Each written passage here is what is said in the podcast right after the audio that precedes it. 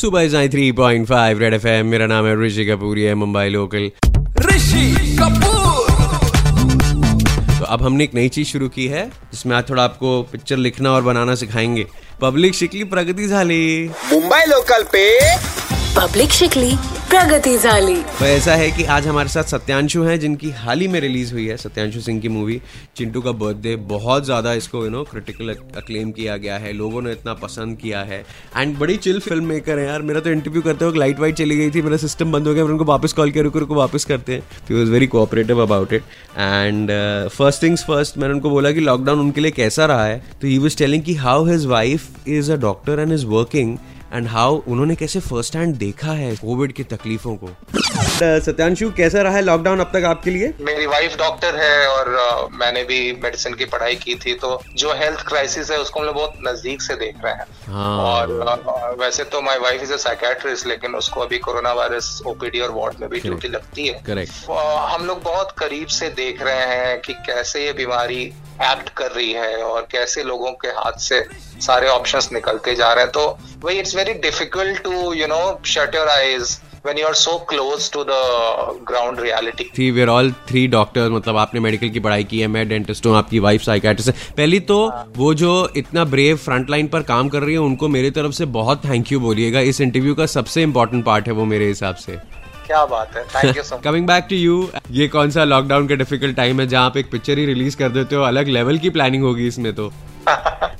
नहीं वही है when lockdown started we had no idea in fact the funny thing is जिस दिन uh, जनता कर्फ्यू था पहला लॉकडाउन फ़र्स्ट डे जी। संडे को उस दिन मेरा बर्थडे था। हाँ। और उस दिन मेरा बर्थडे था और मेरा भाई जो मतलब दस मिनट वॉकिंग डिस्टेंस पे रहता है आ, हम मतलब मैं अपने भाई से भी नहीं मिल पाया उस दिन क्योंकि उस दिन ऐसा लॉकडाउन था। और उस दिन भी हमें आइडिया नहीं था कि चिंटू का बर्थडे आने वाली है। इतना इतनी जल्द क्योंकि वो तो बिल्कुल चिंटू का बर्थडे वाला सिनेरियो था कि बाहर लॉकडाउन है और हम घर के अंदर बर्थडे में चुपचाप बैठे हुए केक तक नहीं आ सकता।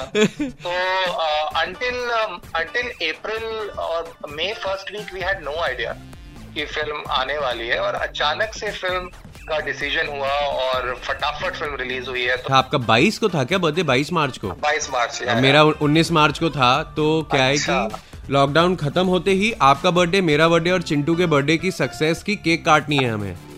बिल्कुल बिल्कुल। लेट्स डू दिस जब देखा था ना पिक्चर का पोस्टर टाइप डिजिटल पोस्टर। तो दो क्वेश्चन आए थे बर्थडे केक कौन लाएगा चिंटू का रिटर्न गिफ्ट क्या देने वाले लोग? मतलब कितना अलग हो गया आप दस साल पहले ले लो और अभी ले लो कितना डिफरेंट हो गया है movie making the story telling का प्रोसीजर ही बदल गया पूरा। रिमार्केबल बात यह कि फ़िल्म हमने तेरह साल पहले लिखी थी। हाँ। सोचो हाँ मैं मैं कॉलेज में मेडिकल कॉलेज के फाइनल ईयर में था।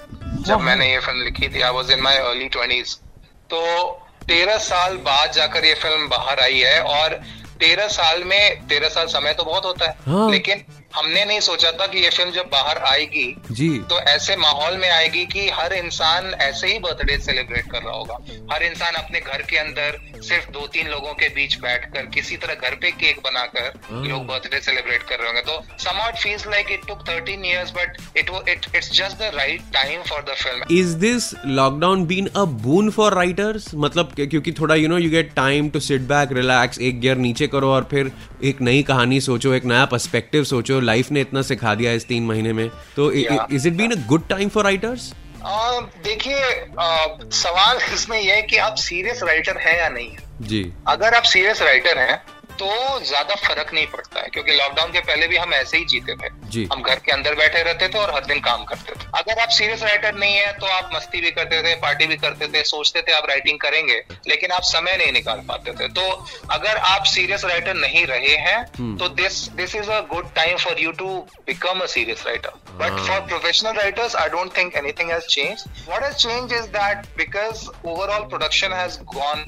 uh, down, people are not producing things like shoot नहीं हो रहा तो उसके कारण क्या होता है कि a lot of producers and studio executives they have time to read your stuff you know Yes, so that's a very good motivation कि अभी मैं कुछ लिखूँगा तो लोग पढ़ेंगे because हाँ. people are reading a lot these days correct uh, so that has changed definitely What is the toughest part of being a writer? And I'll tell you why I am asking. You know, we as RJs, जो भी छोटी मोटी हमारी funny bone होती है तो मुझे बहुत लोग बोलते हैं कि ऋषि तू यू नो इंटरेक्शन वगैरह में अच्छा खासा ह्यूमर कर लेता है तू स्टैंड अप क्यों नहीं करता? मैं कहा मुझे मैं जब बैठ के लिखने की कोशिश करता हूँ ना जोक्स की मुझे ये रेप्लिकेट करने स्टेज पे मैं नहीं कर पाता हूँ।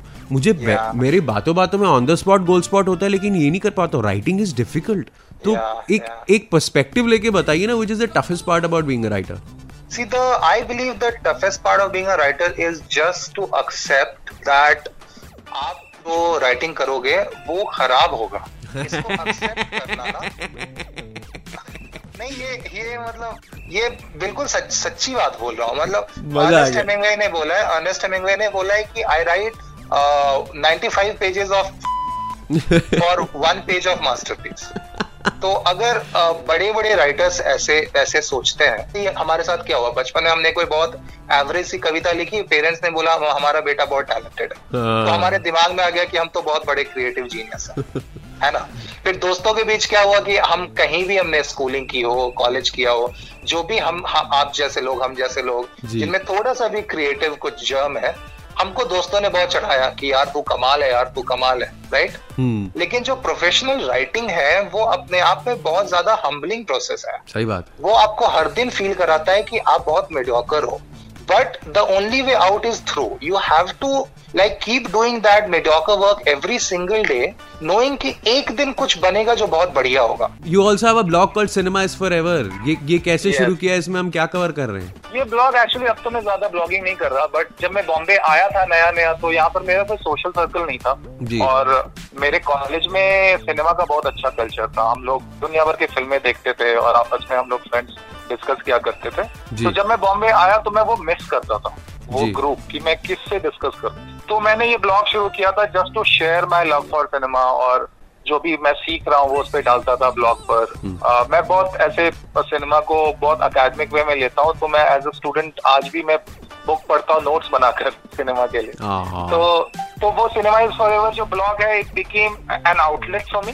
Initially जब मैं किसी को नहीं जानता था उसके बाद अब तो इतना कुछ हो गया है मतलब literally I connect with hundreds of students because I am also teacher जी। तो अब वो वो ब्लॉग थोड़ा सा थोड़ा रिटेंडेंट हो गया मैं ज़्यादा उस पर लिखता नहीं है। तो रिसेंटली आपने कोविड से लड़ने के लिए पैसे रेज किए थे 28 लाख रेज किए थे मैंने सुना ऑनलाइन क्लासेस लेकर के। What is that. Whole thing because it's amazing and it's for a great cause हाँ वही है। देखिए ऋषि मुझे लगता है ना लाइफ में हमेशा आपको क्राइसिस सिचुएशन में आपका दो ऑप्शन होता है। एक है कि आप आपके वीकनेसेस हैं उसको डिस्कवर करके डर जाए। और दूसरा है आप अपना कुछ ऐसा साइड डिस्कवर करें जो आपको पता ही नहीं था कि आप ये भी कर सकते हो। तो अगर आप ऐसे छह महीना पहले पूछते कि सत्यांशु चैरिटी के लिए पच्चीस लाख रुपए रेज करने आप कितना कर सकोगे? तो मैं बोलता दो तीन लाख कर दूँगा।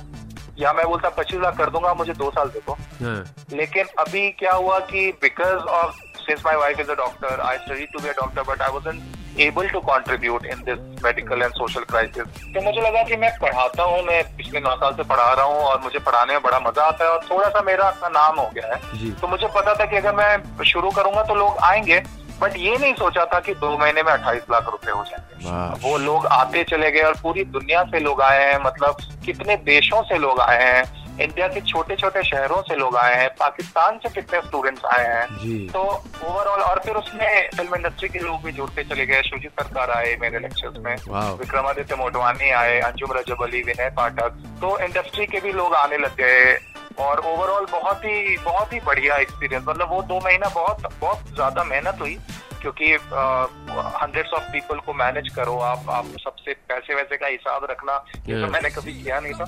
बट अभी when I look back I feel like मैं याद करूँगा कोरोना वायरस क्राइसिस को तो मुझे वो याद आएगा कि कैसे I connected with hundreds of passionate aspiring writers and directors from all over the world एक टिप हो जाए सर कि कैसे यू नो एक राइटर को अप्रोच करना चाहिए कि what is because being a writer is very tough आप खुद मुझे बोल रहे थे बातों बातों में कि 90% percent of whatever you write is bad एक टिप दे दीजिए। अगर आप सीरियस हैं अपनी राइटिंग को लेकर अपने क्राफ्ट को लेकर हाँ। तो आपको एक थोड़ा सेंस ऑफ़ रूटीन होना चाहिए। एक सेंस ऑफ़ डिसिप्लिन एक सेंस ऑफ़ रूटीन होना चाहिए। हम्म। जिससे कि हर दिन आप अगर कमिट करो कि मुझे हर दिन आधा घंटा राइटिंग करनी है जो कि सुन के बहुत ज़्यादा नहीं लगता। हम्म। लेकिन आप हर दिन आधा घंटा राइटिंग करने का आप कमिट करो तो आप रोज वो आधा घंटा निकालो चाहे कुछ भी हो जाए। जी। अ, वो एक स्टीफन किंग जो बहुत ही बड़े अमेरिकन राइटर हैं उन्होंने बोला है कि आप अगर एक महान नॉवल लिखना चाहते हो you want to write a great novel you write for 45 minute every day for ten years तो देखिए कितनी छोटी सी चीज़ है। हाँ। पैंतालीस मिनट लिखना है लेकिन 10 साल तक रोज। करेक्ट तो आई थिंक ये बहुत इंपॉर्टेंट है खासकर लॉकडाउन में जहाँ पर स्लीप साइकिल्स पर असर पड़ रहा है आपके खाने डाइट और एपेटाइट पर असर पड़ रहा है लोगों के वर्कआउट रूटीन पर असर पड़ रहा है। तो एक रूटीन अपने लिए बनाना जिसमें कि आप एक बेसिक थोड़ा समय राइटिंग को दे सकें। बहुत ज़्यादा इंपॉर्टेंट है क्योंकि यही जो आप रोज थोड़ा थोड़ा थोड़ा राइटिंग करेंगे यही एक दिन आपको एक बहुत ही बढ़िया राइटर बनाएगा। कुछ भी लिख रहे हो आप नॉवल लिख रहे हैं या फ़िल्म लिख रहे हैं या कोई भी आप जब एक बड़ा फॉर्म में राइटिंग कर रहे हो लॉन्ग फॉर्म में तो we should not try to start from the first paragraph and then write से all the pages and then close when you reach the last page ये जो अप्रोच है ऐसे राइटिंग थोड़ी मेंडर कर जाएगी। आप भटक सकते हो रास्ते में हाँ। और हो सकता है आप कंप्लीट भी ना कर पाओ। अगर आप एक नॉवल लिख रहे हो 300 पेज का अगर आप फ़र्स्ट पेज से शुरू करके सोचोगे रोज मैं दो तीन चार पेज लिखूँगा तो हो सकता है आप बीच में रुक जाओ। आपको लगे कि अब मैं पता नहीं आगे कैसे बढ़ूं। तो राइटिंग में बहुत इंपॉर्टेंट है खासकर नॉवल या फ़िल्म राइटिंग में कि आप एक जूम इन जूम आउट का अप्रोच आप रखो। कि आप पहले एक आउटलाइन लिखो एक पैराग्राफ पूरी बुक को एक पैराग्राफ में लिखो आप। अच्छा। या पूरी फ़िल्म को एक पैराग्राफ में लिखो। तो आपने एक ओवरव्यू ले लिया। उसके हाँ। बाद वो पैराग्राफ लिखने में आपको समय लग जाएगा। आपको सात आठ दिन लगेंगे क्योंकि वो अच्छा होना चाहिए। और फिर आप उस वन पैराग्राफ को आप वन पेज में एक्सपैंड करो। फिर आप उसको टू पेजेस में एक्सपैंड करो। इससे क्या होता है कि आपकी नज़र जो है वो पूरे बिग पिक्चर पर रहती है। करेक्ट और जब आप बिग पिक्चर को लेकर धीरे धीरे श्योर होते जाते हो तब आप धीरे धीरे और माइनर डिटेल्स की ओर जाते हो। Correct. तो उस हिसाब से अगर आप राइटिंग करोगे तो आप देखोगे इट्स ऑलमोस्ट लाइक आप एक चॉपर पर बैठे हो बहुत ऊपर हो तो आप पूरा आइलैंड देख पा रहे हो। हम्म और उसके बाद आप धीरे धीरे नीचे आ रहे हो तो आपका आइलैंड का जो आउटलाइन है वो आपके दिमाग में ऑलरेडी है। तो जब आप जब आप चॉपर आपको ड्रॉप करेगा कहीं ज़मीन पर तो आपको पता है कि इस आइलैंड पर पहाड़ कहाँ है या नदी कहाँ है या शेर कहाँ रहता है। क्योंकि आपने ऊपर बहुत ज़्यादा समय सही बात। आप एक फीडबैक सर्कल अपना बनाइए। हाँ। क्या होता है कि हम जो भी लिखते हैं हमें लगता है बड़ा अच्छा है। और ये सबके साथ होता है। हम सबको लगता है हमने जो लिखा बड़ा अच्छा है लेकिन एक्चुअली सच्चाई है कि 90 परसेंट जो हम लिखते हैं वो खराब होता है। अब अगर आपको कोई प्रोड्यूसर या कोई बड़ा आदमी आपका कोई एग्जीक्यूटिव बोलेगा अच्छा नहीं है तो आप नहीं ट्रस्ट कर पाओगे because you don't know that person right सही बात। है या फिर आप चाहोगे कि आपको मतलब कोई कोई बड़ा कोई आपको अनुराग कश्यप ही फीडबैक दें आपको ऐसा लगेगा हम्म। कि मैं अनुराग कश्यप एक बार मेरी कहानी पढ़ ले तो। लेकिन फैक्ट ये है कि अनुराग कश्यप के पास भी टाइम नहीं होगा कि वो आपकी कहानी पढ़ सके और उनको रोज सौ लोग अप्रोच करते होंगे है ना? सही बात है। तो इसीलिए अनुराग कश्यप ने भी तो अपना एक फीडबैक सर्कल बनाया होगा। हम्म। वो तो नहीं चाहते होंगे कि मुझे स्टीवन स्पीलबर्ग फीडबैक दे। हम्म, तो आप अपना एक फीडबैक सर्कल बनाइए और उस फीडबैक सर्कल में तीन चार लोग होंगे ज़्यादा नहीं होंगे चलेगा। ये तीन चार लोग ऐसे हों जो कि इमोशन के लेवल पर इंटेलिजेंस के लेवल पर और टेस्ट के लेवल आपसे मैच करें। हम्म, आप जो आपका जो टेस्ट है वैसा कोई दोस्त वैसा कोई कज़न वैसा कोई अ, आपकी हम्म। माँ हो सकती है। आपका जो टेस्ट है आपका जो इमोशनल जो भी आपका इमोशन इमोशनल कोशंट है और जो आपका इंटेलिजेंस है जो आपका स्किल सेट है उसके आसपास रहेंगे ये लोग तो क्या होगा कि chances are they'll understand what you are writing and chances are you will respect their feedback तो एक ऐसा फीडबैक ग्रुप बनाइए और अभी तो लोगों के पास भी ज़्यादा टाइम है।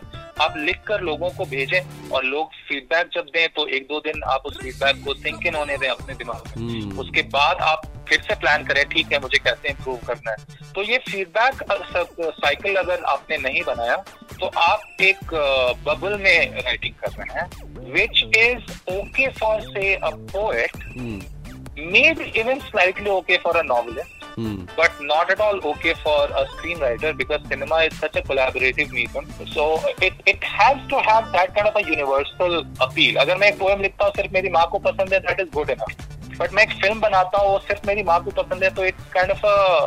ट्रेजेडी कि इतना पैसा इतने लोगों की मेहनत और सिर्फ़ एक इंसान है दुनिया में जिसको फ़िल्म पसंद आ रही है। बहुत बढ़िया सत्यांशु यू आर वाकई मतलब when you say this it makes a lot of sense and I am going to bring it into practice myself and you please take care of yourself during these times और 93.5 red FM मेरा नाम है ऋषि कपूर ये है Mumbai local बजाते रहो।